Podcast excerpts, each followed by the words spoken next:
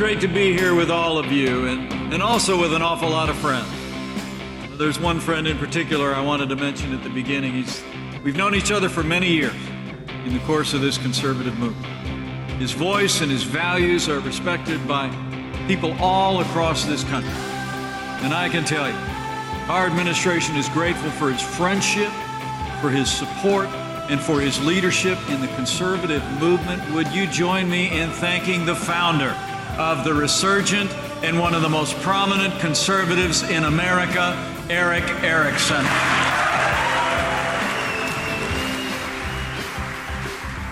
Well, thank you, Mr. Vice President. I, that was totally unexpected. I was waiting for the Apollo 11 countdown.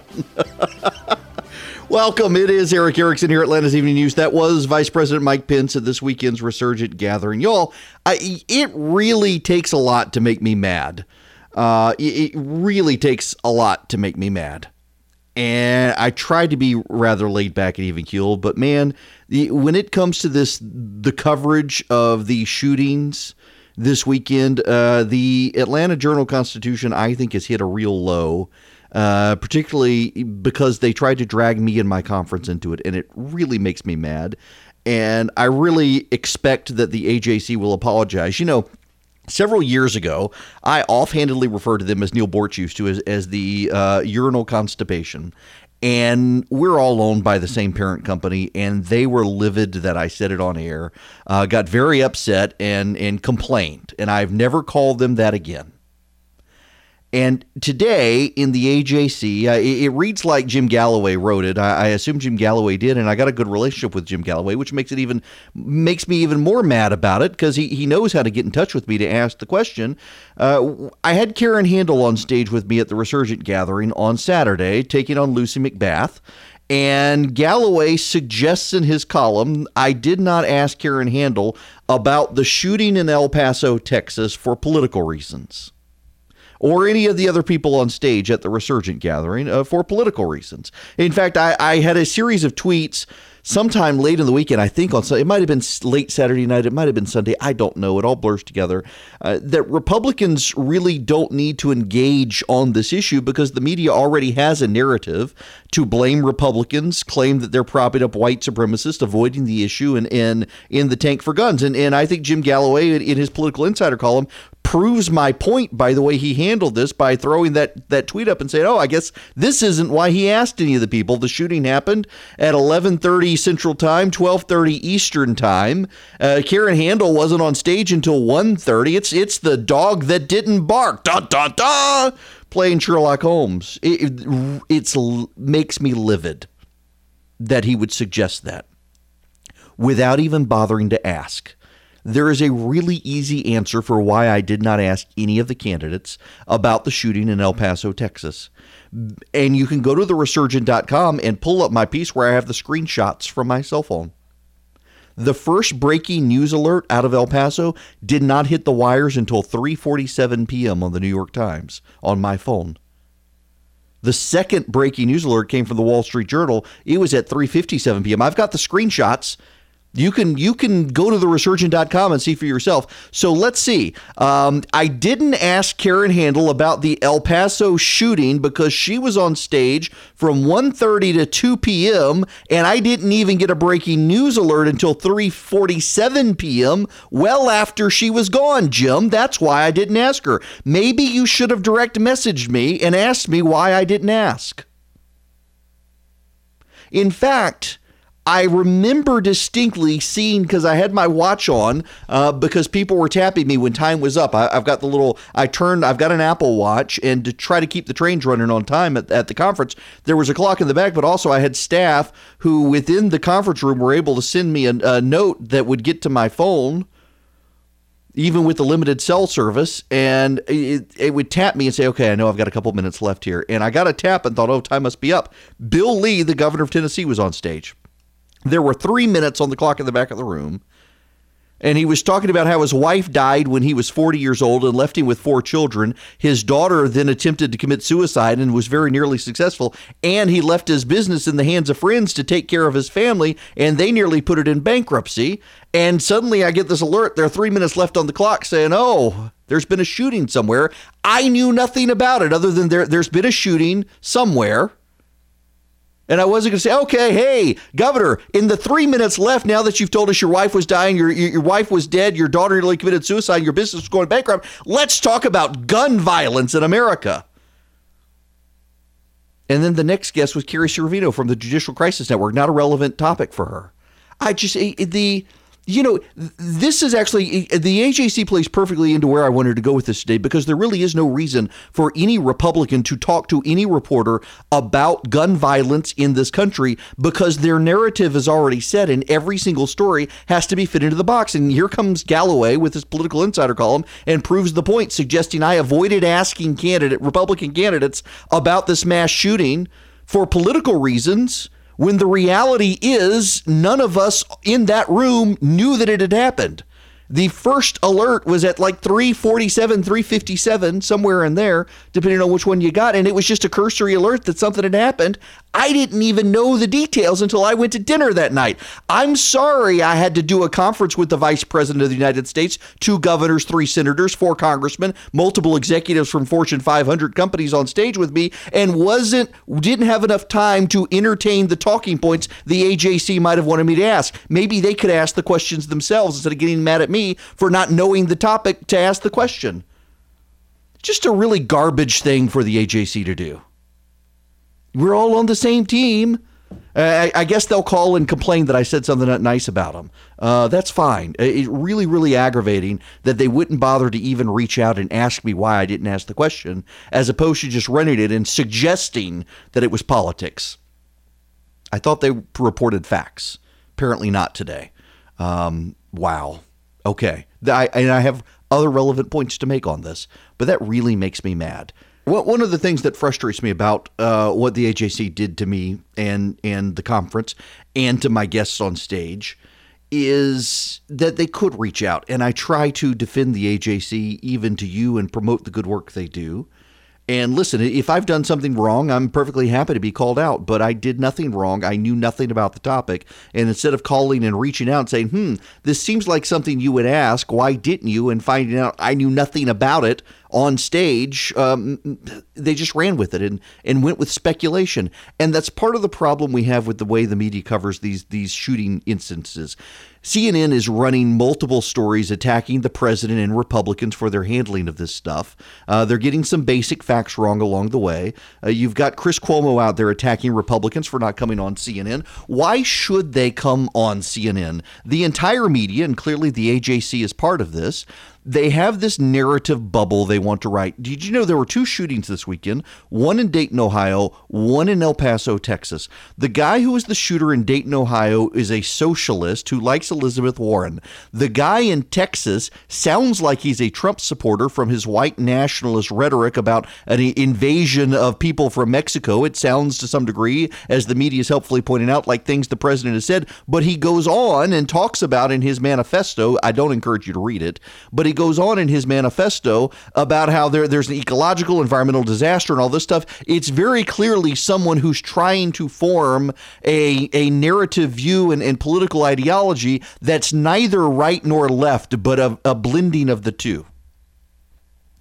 And my frustration with the media here and the way they cover these things and why no Republican should engage in this stuff is the media is so invested in blaming Donald Trump for everything these days that every story has to be political. You know, we have a real problem in this country.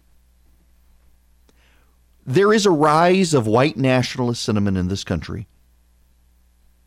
It is something that people need to address because it is a festering problem. And we have now seen this on multiple occasions in synagogues and in Walmarts now in El Paso, Texas, of angry, mostly white young men who have been radicalized online just like jihadists are, who are anti immigrant and frankly anti American. And we should have a conversation about this, but we can't have a conversation about this we can't have a conversation about this because the media is too busy playing gotcha with Donald Trump. And the media is willing to allow progressive activists to try to change the language and try to steer the conversation in ways that are unhelpful to actually advancing anything other than progressive power. I don't know a Republican in this country or a conservative in this country who isn't worried about this issue and isn't concerned for their own family's sake. But I know very, very few of them who think that it would be to anyone's advantage to impose gun control in this country when the bad guys are going to continue to get guns. But when you have these conversations in the media, as we're seeing, the very first thing a Republican is required to do is to denounce the President of the United States. And if they don't denounce the President of the United States, the media wants no part of them. The, the media does not want them to come on. The media does not want them to be a part of the conversation unless they're willing to agree with the media and the left on the talking points. It is a very one sided conversation. We see this with the presuppositions of the Atlanta Journal Constitution where they just presume because of tweets I made after the fact that I didn't ask candidates on stage about this because of the political implications of it. I didn't want to make them uncomfortable or some such when the reality is I didn't even know the, the thing had happened and none of us did. Why would any Republican want to engage the media on these issues? And unfortunately, because the media controls so much of the conversation in the nation, we really need to be having these conversations. But there are presuppositions in place on both sides, and we should at least be able to talk fairly and honestly about those on this show tonight. And I will do my best to present the left's presuppositions as, as fairly and honestly as I can because I do understand their concerns. But also, I want to talk about some of the rights and, and why the media is incapable of engaging fairly on these issues. And if you'll just stick around with me, I, I, there are some points that need to be made on the shooting, why it's happened, and why it's going to continue to happen, and why, in particular, we're not going to find a solution to this because of how both sides are talking to each other. Just want to do a quick timeout for thanking Quip for being a longtime sponsor of this program. A lot of you, you got kids like me headed back to school, and well, maybe they're hygiene. I, honest to goodness, I'm not sure how often our kid bathed during the summer. Our, our oldest now is just about every day, but the 10 year old, ah, well, time to get them back into a good routine, and Quip is a great way to do it. If they're having difficulties getting well their teeth brushed on a regular basis, get them a Quip. Uh, you know they they've got a kid size version now, but even the adult version, it's fantastic. Longtime user, love it. My wife uses it. My daughter uses it. I guess need to get the ten year old to start using it. Um, it just it works. It's one of the first electric toothbrushes accepted by the American Dental Association. They're backed by over twenty five thousand dental professionals. They've got thousands of five star reviews, verified five star reviews, no less. It's just a great toothbrush toothbrush. It works. It's so well designed. It's only $25 if you go to getquip.com slash Eric right now. You get your first refill pack for free. So you get your first refill pack free at getquip.com slash Eric. And what is that refill pack? Well, every three months, you get a new brush head. So your quip stays up to date and fresh. Go to getquip.com slash Eric right now and get this great deal. All right, uh, Charlie, you can talk to me down the line. Is is there any profanity in that audio? Because it is a hippie Democratic socialist who said it. I haven't listened to the clip yet. Oh, Okay, well, yeah, okay. Keep, keep, keep your trigger on the button. keep your finger on the button because this is from the Democratic Socialist Convention. While the AJC is making a big deal about questions I asked or didn't ask, this was happening down the street. Notice everybody was paying attention to me and my conference and not the hippies at the Democratic Socialists. But this is this is the leader of the Democratic Socialists of America having their conference downtown at the Westin. We have quiet rooms that are available. There's a range of options options of these, right? One thing to note there, please don't go into that space with anything that's like an aggressive scent, for instance, right? First and foremost, use the proper doors. Don't try and exit through these or any other sort of like fun shortcuts you see. Um, you have to have your credentials at all time. There are uh, right-wing infiltrators who are trying to get in here um, and generally uh, try to be chill, right? Take a deep breath feel better before you say anything. Uh, please don't tweet photos of your credentials. If you have friends here that you would like to be here and they don't have credentials, don't let them in. Don't. it goes on for there. I can't play it anymore because the little hippie get, gets all upset. Y'all, these are the Democratic Socialists of America. They were downtown and no one paid attention to them. By the way, uh, Antifa decided to show up to protest the vice president of the United States at my event.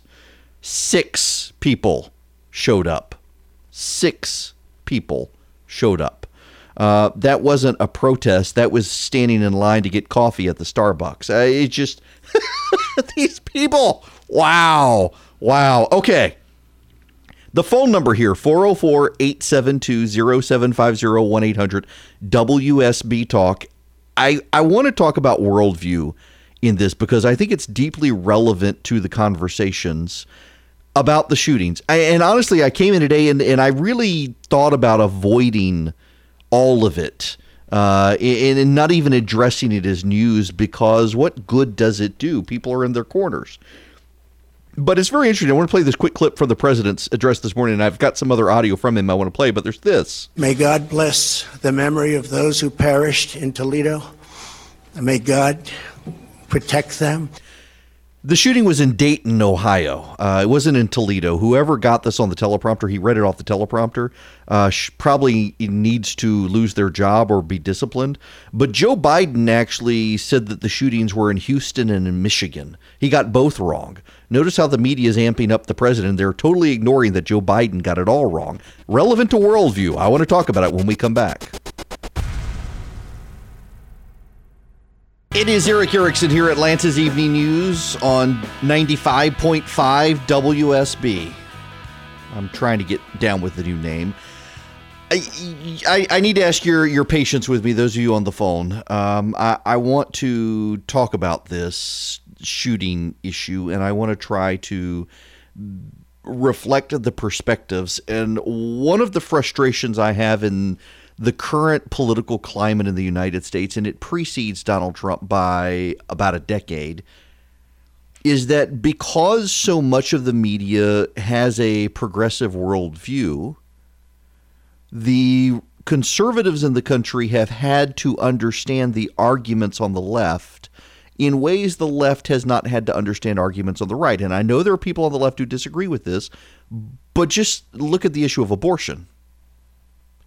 I can better articulate for you the progressive stance on on why abortion should be a legal right and a women's choice than a progressive can articulate my view on life because I am more surrounded with them and their view than they are with mine because progressives in this country tend to isolate themselves in progressive enclaves where conservatives tend to interact on a daily basis with people of, of all political walks of life.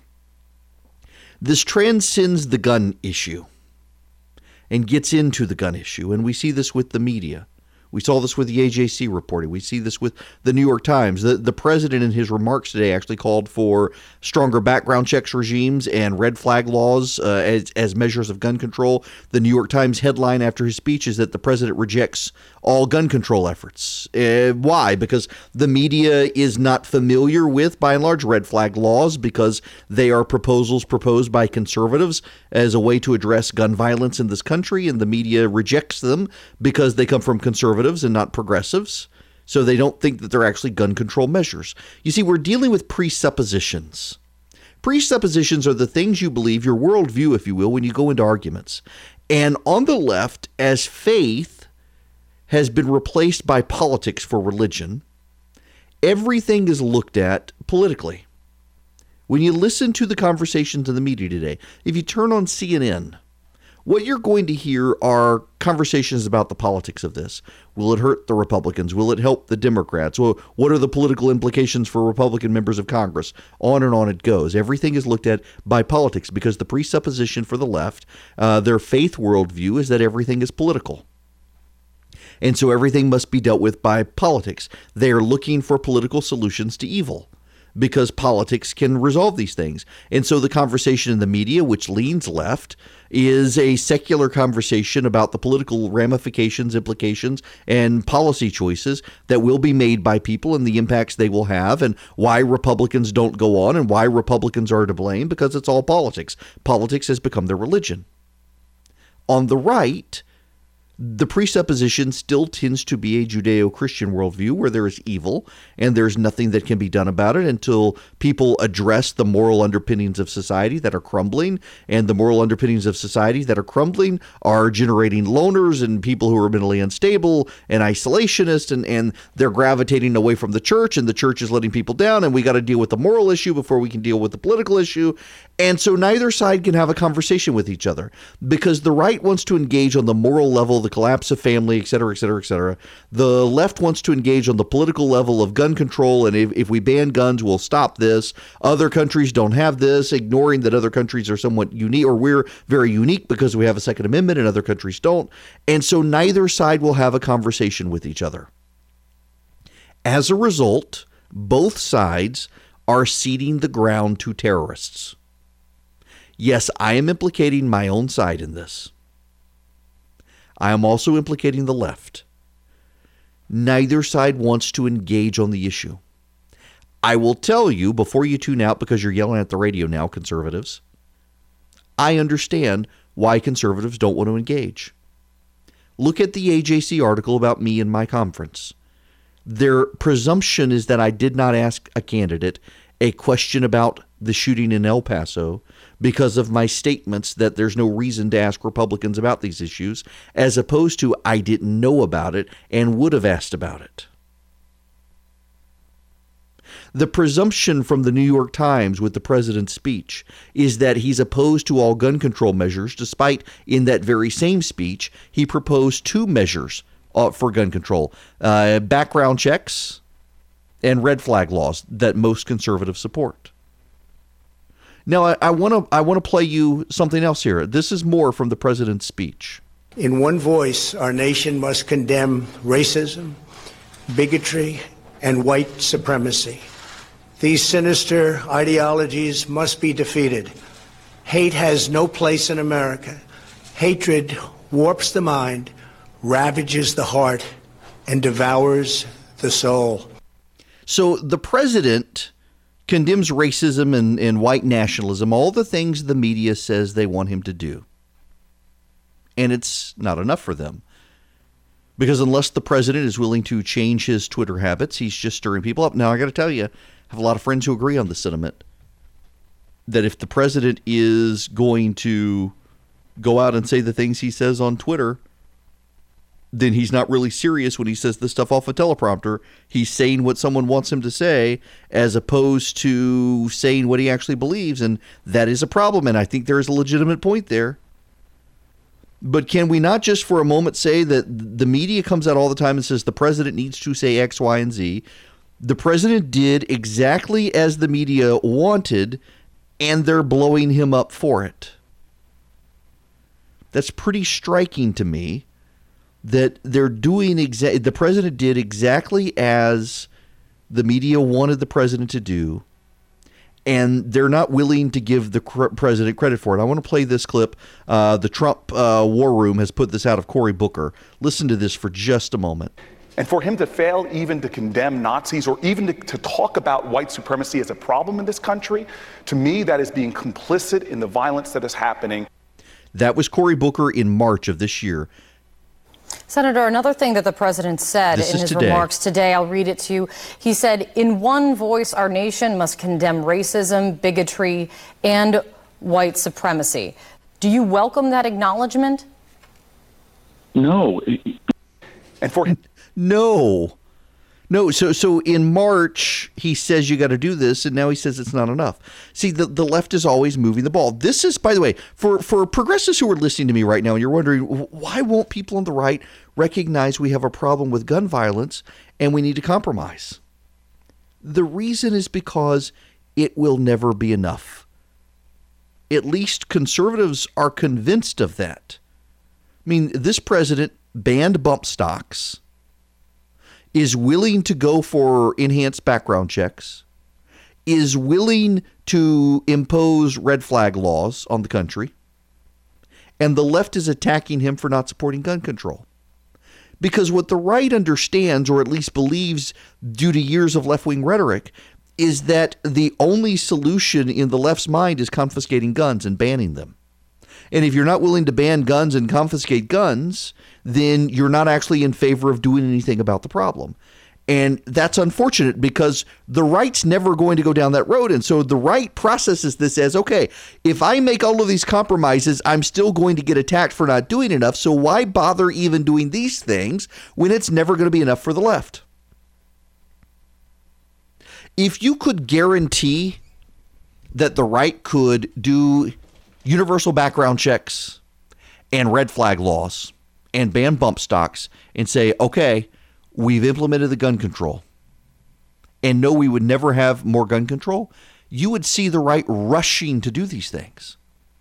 But we know that the moment we do these things, the left will say that's not enough. You got to do more. You got to do more. You're not. You're you're still supporting the the people shooting people. You're still supporting the bad guys. So why bother lifting a finger? It's the same thing with engaging the media on these issues. Why bother engaging the Atlanta Journal Constitution, the New York Times, the Washington Post, CNN, MSNBC, when all they're going to do is paint you as someone opposed to doing anything and supporting the people gunning down others and supporting white nationalism? If you dare use the phrase illegal alien Why bother engaging with reporters who themselves have such a, a biased worldview towards the left that they can't do anything other than report this as a political situation, and the bad guys are always the conservatives. There, there's no reason to engage them. They've proven their point today in their coverage from the AJC to the New York Times. The phone number here is 404 872 0750 800 WSB Talk. How about this? We got a lot of people on hold. I got an announcement I need to make. So, next hour, we will spend time on your phone calls out of the gate. I'll scratch the monologue and, and we will work through this conference. A lot of people uh, want to share their thoughts on, on gun violence and gun control, so I'll get to that. But I have some news that I need to share with you because I've gotten some very concerned people who heard. Uh, so I'm uh, launching another radio show a week from today. I am going nowhere here. Uh, I will be doing 4 to 6 p.m. in Atlanta, uh, hopefully, well, for a very long time. Uh, I love you guys. I'm not going anywhere. But I have thought for a very long time and the 2018 election really, really got me thinking that there is no real presence in the media covering even national politics from a Georgia perspective, let alone Georgia politics. And and I was really disappointed with the the death of local media around the state over the past few years. Uh, Stacey Abrams had a lot of national media in her corner, and it was very hard for Republicans to push back about a lot of the lies being told by the Democrats. And I finally thought, you know, what if I do another radio show? And give it away for free to stations. Make it very easy, as easy as possible for them to cover uh, and, and carry, and I'll try to monetize it along the way. And so on Monday, I'm going to launch a second radio show. The flagship station will be WGAU in Athens, Georgia, and we will be distributing the show over the Georgia News Network. Uh, any station in the state that wants to carry it can, unless you're in Atlanta, then it's got to be WSB. But I'll be here on WSB still and we'll be statewide 9 to noon and in Atlanta 4 to 6 every day. I'm excited.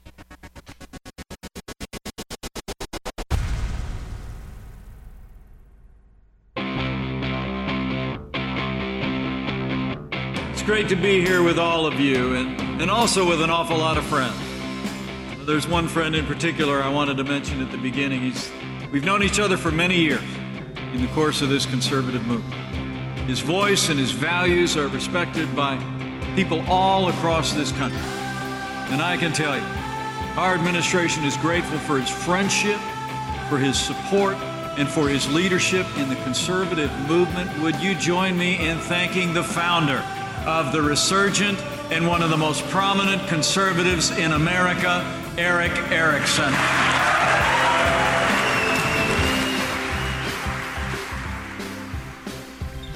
Well, that was a. I didn't even get to hear his speech. That's from the Resurgent gathering over the weekend. I was in the back and got ushered back to the back room. Uh, my family was there. The vice president wanted to meet him, so I never even got to hear his speech. I, I didn't get to hear him say those nice things. So it was very flattering indeed. He's been a long time friend. We've known each other for a, a decade, at more than a decade and it was great to see him uh, this weekend. He spent some time with my wife and kids. I got a challenge coin uh, from the vice president. My wife, however, lucked out.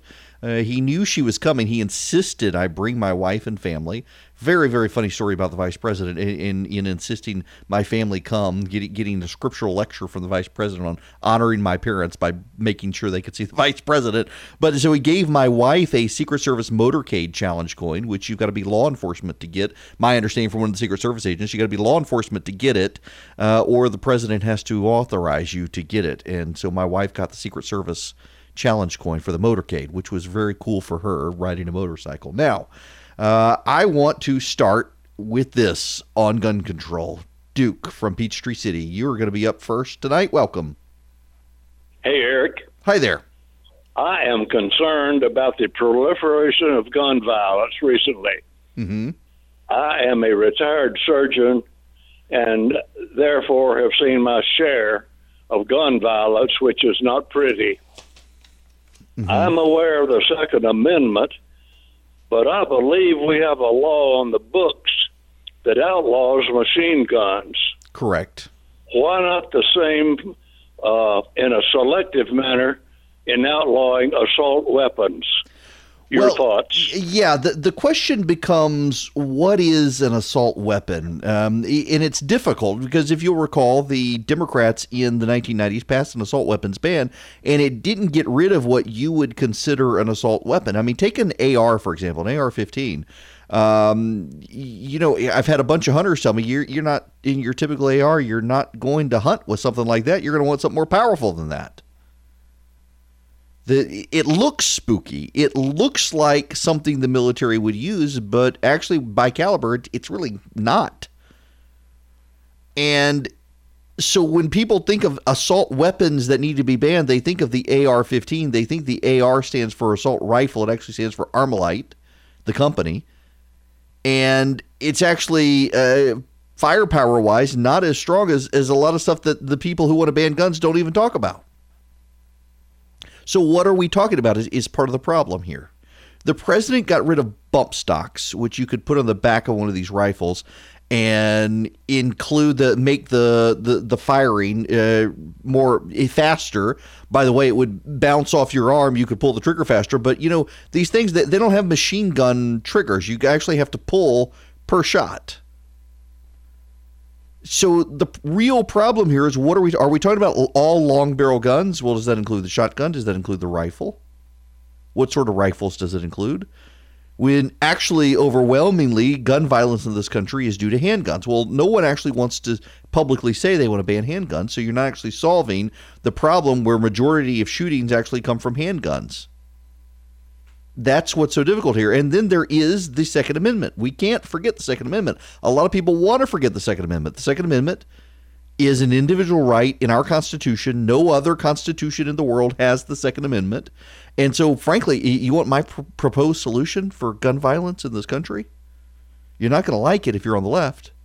If you're on the right, you may not like it. We need more guns, not less. Everyone should have a gun in this country everybody should should carry in this country.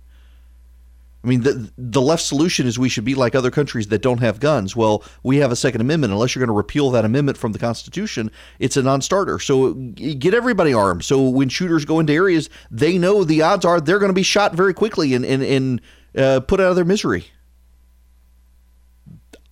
I think you got to think about it differently than other countries because no other country has the Second Amendment. Mike in Atlanta, you're going to be next. Welcome. Uh, yes, sir. How's it going? Good. How are you? Good, good. Um, I was just going to say I like where you're going. Um, my whole idea is real simple about gun control: is give gun owners more responsibility.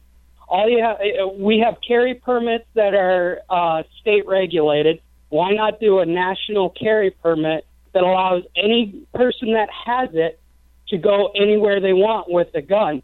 Because uh, I believe, I'm not for sure, I believe the Walmart in Texas was a no carry zone. And in Texas, they have a law that if there's a no, you know, no weapon sign on the door, that it carries the weight of the law, which means you can't carry in there. They can arrest you, take your weapon, and all that stuff. But if we had, say, a well-regulated militia, you could you could turn it into something like that. Basically, um, train people uh, active shooters, you know, in active shooter situations. So you get people that want to get their carry permit, but then they want to upgrade it to a national carry permit where they do it every year instead of every five years. Right. Simply pay, you know, a couple of bucks basically to have the guy train you, do active uh, shooter drills, uh, marksmanship, everything, and even if they want to initiate it, maybe a little uh, uh, in-depth background check. You know, uh, check uh, your social media account if they want some garbage, whatever. They're going to Well, yeah, do it- you know, it, when you get thanks very much for that, Mike. When you get into checking people's social media, you're getting into freedom of speech. So you're combining the first and the second. That becomes deeply problematic. But uh, I am actually in favor of uh, expanded reciprocity laws, where I should be able to. I got a concealed carry permit, be able to go anywhere in the country with my gun. See, and again, I, I realize there are people on, on the left. I, I, I I love you. I respect you. We disagree on this issue. I know it's an impassioned, emotional thing today, given what's happened. And a lot of my friends who are on the left get mad at me when I say this, particularly around these times, because it tends to come up. But our country has a Second Amendment, and it is an individual right to keep and bear arms. The other nations that you guys look at, like Australia, which did a big mandatory gun buy, buyback program, or um, New Zealand, which did a, is forcing people to turn over guns. By the way, in New Zealand, they're finding out it's it's impossible to implement. They're they're giving up uh, shortly after it got all sorts of uh, fawning media attention here in this country. They're giving it up because they can't get people to turn their guns in, and they don't have a gun registry. Um, it's this country is different from those countries because we have a Second Amendment. So we need to stop looking at these other countries saying, "Let's do what they did," because we can't constitutionally do what they did unless you're going to amend the Constitution, and you got to have two thirds of both houses of Congress and three quarters of the states to get that done, and that's not going to happen. So think differently about these things. It, it's always striking to me that the political left praises people who think differently. You think differently from then on them on gun violence, and you're a monster. No, we're just trying to actually come up with a way to solve the problem within the bounds of our Constitution. Just want to do a quick timeout for thanking Quip for being a longtime sponsor of this program. A lot of you, you got kids like me headed back to school, and well, maybe they're hygiene.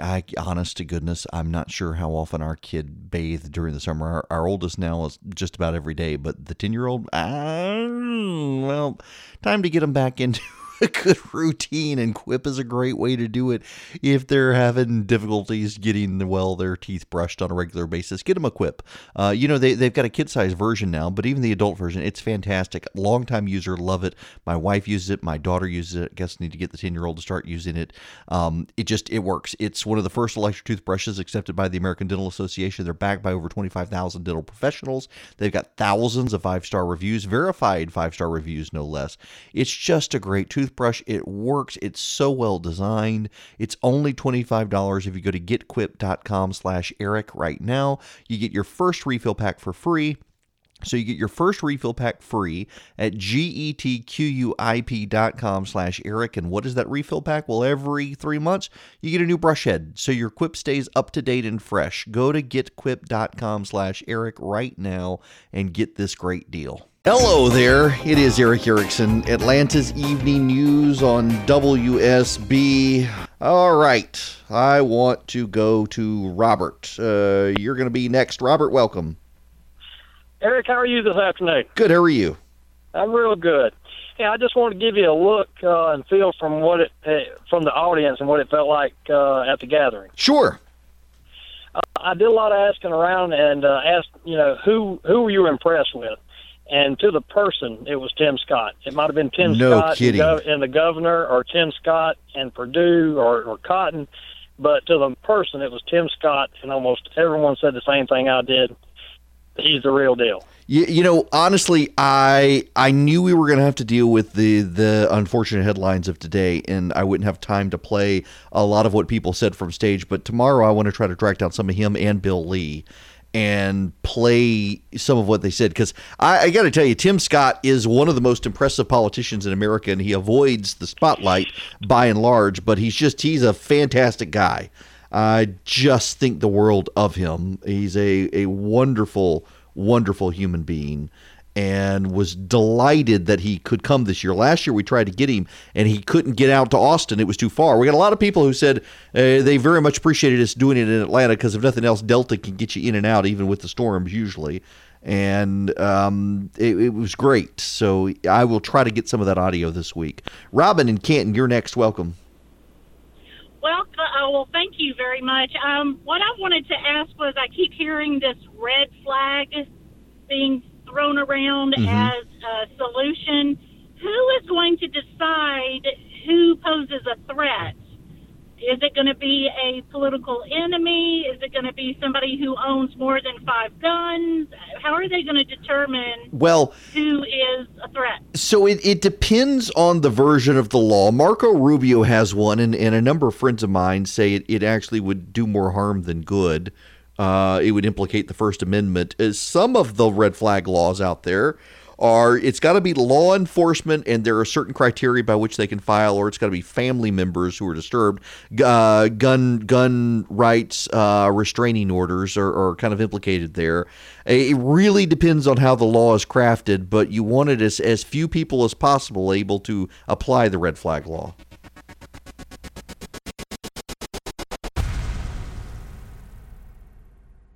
I'm going to uh, just bear with me if you're on the phones, and I apologize, but I got an email during commercial break, and I wasn't even going to talk about this subject, but it's from a lady, Karen in Alpharetta, and I, I it was something I was going to talk about, and I struck out of the lineup of things I wanted to talk about, and she emailed me, and I think I, I want to address this because I'm sure if she's asking, you, you know, the, normally like with, with letters to the editor, you see a, a letter to the editor in the paper, uh, there are probably a hundred more people thinking the same thing, and they try to be representative when they formulate letters to the editor in the newspaper, and, and I guess I should do that here. And, and she writes, I, I don't mean this with hostility.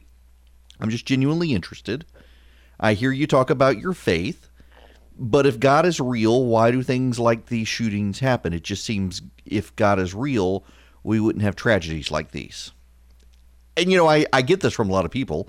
Um, there are a lot of people. Brian Stelter on CNN mocking Mitch McConnell for offering thoughts and prayers. I mean, why would anyone want to go on CNN? That that's a different topic. But but this uh, essentially it boils down to the the standard question of if God is real and God is good, why do bad things happen? He either can't be real or he can't be good. And there are a lot of people who buy that argument, and, and I think it's a nonsensical argument. Let me let me explain my view for those of you who have this. We are all sinners. The the path through this life is trying to get right with God the sin in, in Eden that caused mankind to be pushed out of Eden is a sin that disrupts our right relationship with God and it festers. If you, if you go into Genesis, one of the things I'm I've always been fascinated about in, in the account of Noah and the flood, and, and just if you're listening, I am a, an Orthodox Christian and I believe there really was a, a global flood. There was a guy and his family and animals in a boat. I, I really do believe this. If you can't take me seriously, I'm sorry. Uh, me and, and two billion other people on the planet believe this story to be true. You're in the minority, not us but if you read Genesis one as God's creating the heavens and the earth, he, he first he he separates uh, the the the water above and below. He puts the water in the ground. Um, he, he makes the day and the night and all. And when you read the account in Noah, what you see is an exact reversal. Uh, in, in the precise order it happened in Genesis one, in, in Genesis six, in the Noah Noahic account, the water bursts forth from below and then it rises on the earth and the water comes down from the heaven and, and then the whole world is, is wiped away. Eden itself is drowned. It, it's an effect of sin on the planet. Sin affects everything. Every man woman child every animal every plant every bacteria sin pollutes and after after noah is on the boat and the water goes away there's still sin it, it's still in the ground but god promises he won't wipe out the world like that again but sin through Noah finds its way creeping back into the world. Uh, the birth rates of, of mankind decline in the Bible over time because of sin. Sin is bad, sin is polluting.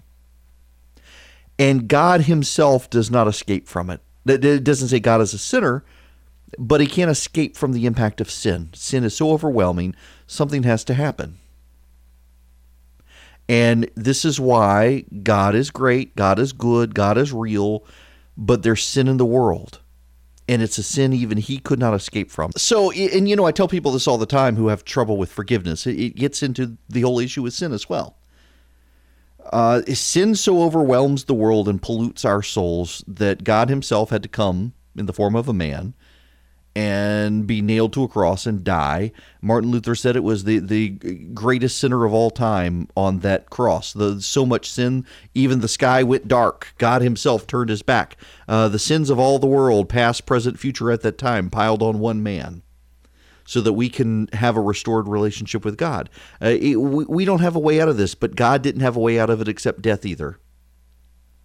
I tell people all the time uh, if you've got somebody in your life who you can't forgive, what you're saying is that what happened to you is more unforgivable than what happened to Christ on the cross, who said, Father, forgive them before he died. Um, is the slight from your coworker, from your family, from your friend, from your former friend, is it worse than the, the, the torturing of Christ and nailing him to a, to a cross? He could forgive that, but you can't forgive someone saying something unkind to you? And it's the same with this. Uh, evil is an absence of God. I, I'm in the Augustine camp on this. Evil is the absence of God. Where there is not God, there is evil. Definitionally, that is evil. It, it's not some malevolent creature, although there are malevolent creatures, things seen and unseen, uh, that we sometimes can't grasp, um, but they live in the absence of God. And sin is the absence of God. The more you put God in your life, the less you sin. And that's what we're dealing with here. It is a spiritual problem. And as progressives in the country move away from the idea of sin and redemption and forgiveness and an actual God and embrace a secular atheist view, they leave out sin, but in the process, they leave out the concept of grace as well. And frankly, there are a lot of people on the right who have forgotten about grace, who treat everyone who disagrees with them as nasty as, as progressive secularists who don't believe in grace do. And we as a society have got to do better. I listen, I don't care whether you share my worldview or not. But bad things happen. And you can look at bad things and say, well, there can't be a God because this bad thing wouldn't happen. But you know what? I take real comfort in a God who is willing to die on a cross, who's willing to take the world's sins upon himself. I take real comfort in knowing that I can't escape bad things, but if bad things come to me and take me away, they carry me off to my Creator. And I'm okay with that. And I understand the sense of those who have abandoned the idea that there's an eternity for a, you're dead and the worms eat your body and everybody eventually forgets you. And it enrages those people and they feel like they have to fight in the here and now because there's nothing after now. I believe there is something after now. And unfortunately, I think there are too many people on the right who fight in ways that suggest they don't really believe there's something later that they won't be held accountable for their actions either. And there's nothing better later so they got to make it as, as good as they can here by by owning the left just as the left wants to own the right. We are leaving, living in a society filled with moral decay. We are living in a society that has decided that it can abandon trying to find a creator in heaven who can help us and deciding we've got to find politicians who can save us. But politicians are sinners too Frankly, I'm a conservative because I'm a Christian. I want as few sinners in charge of me as possible. But there is a God. He is real. But bad things happen because there's sin in the world. And he didn't escape them either. He was willing to die on a cross because of those bad things. We get no escape from this world. We get no respite from it but we can find peace if we're willing to look for it. And frankly, I think a lot of churches need to step up and be more engaged in their communities. And not just focused on the people who are inside the church doors, but those on the outside in their immediate immediate area. Instead of sending the kids in the church off to uh, Puerto Rico or, or the beaches of Mexico to do mission work, well, you got a mission field in your backyard that is clearly suffering, that clearly needs Jesus, that clearly needs you involved, these lonely young men who are alienated from society and everyone's ignoring them. It's not just the government that needs to step up. it's the church as well that needs to. Well, my apologies to those of you I couldn't get to on the phones today. We've only got 30 seconds. We will see you guys tomorrow here on 95.5 WSB. Maybe they'll change the name again.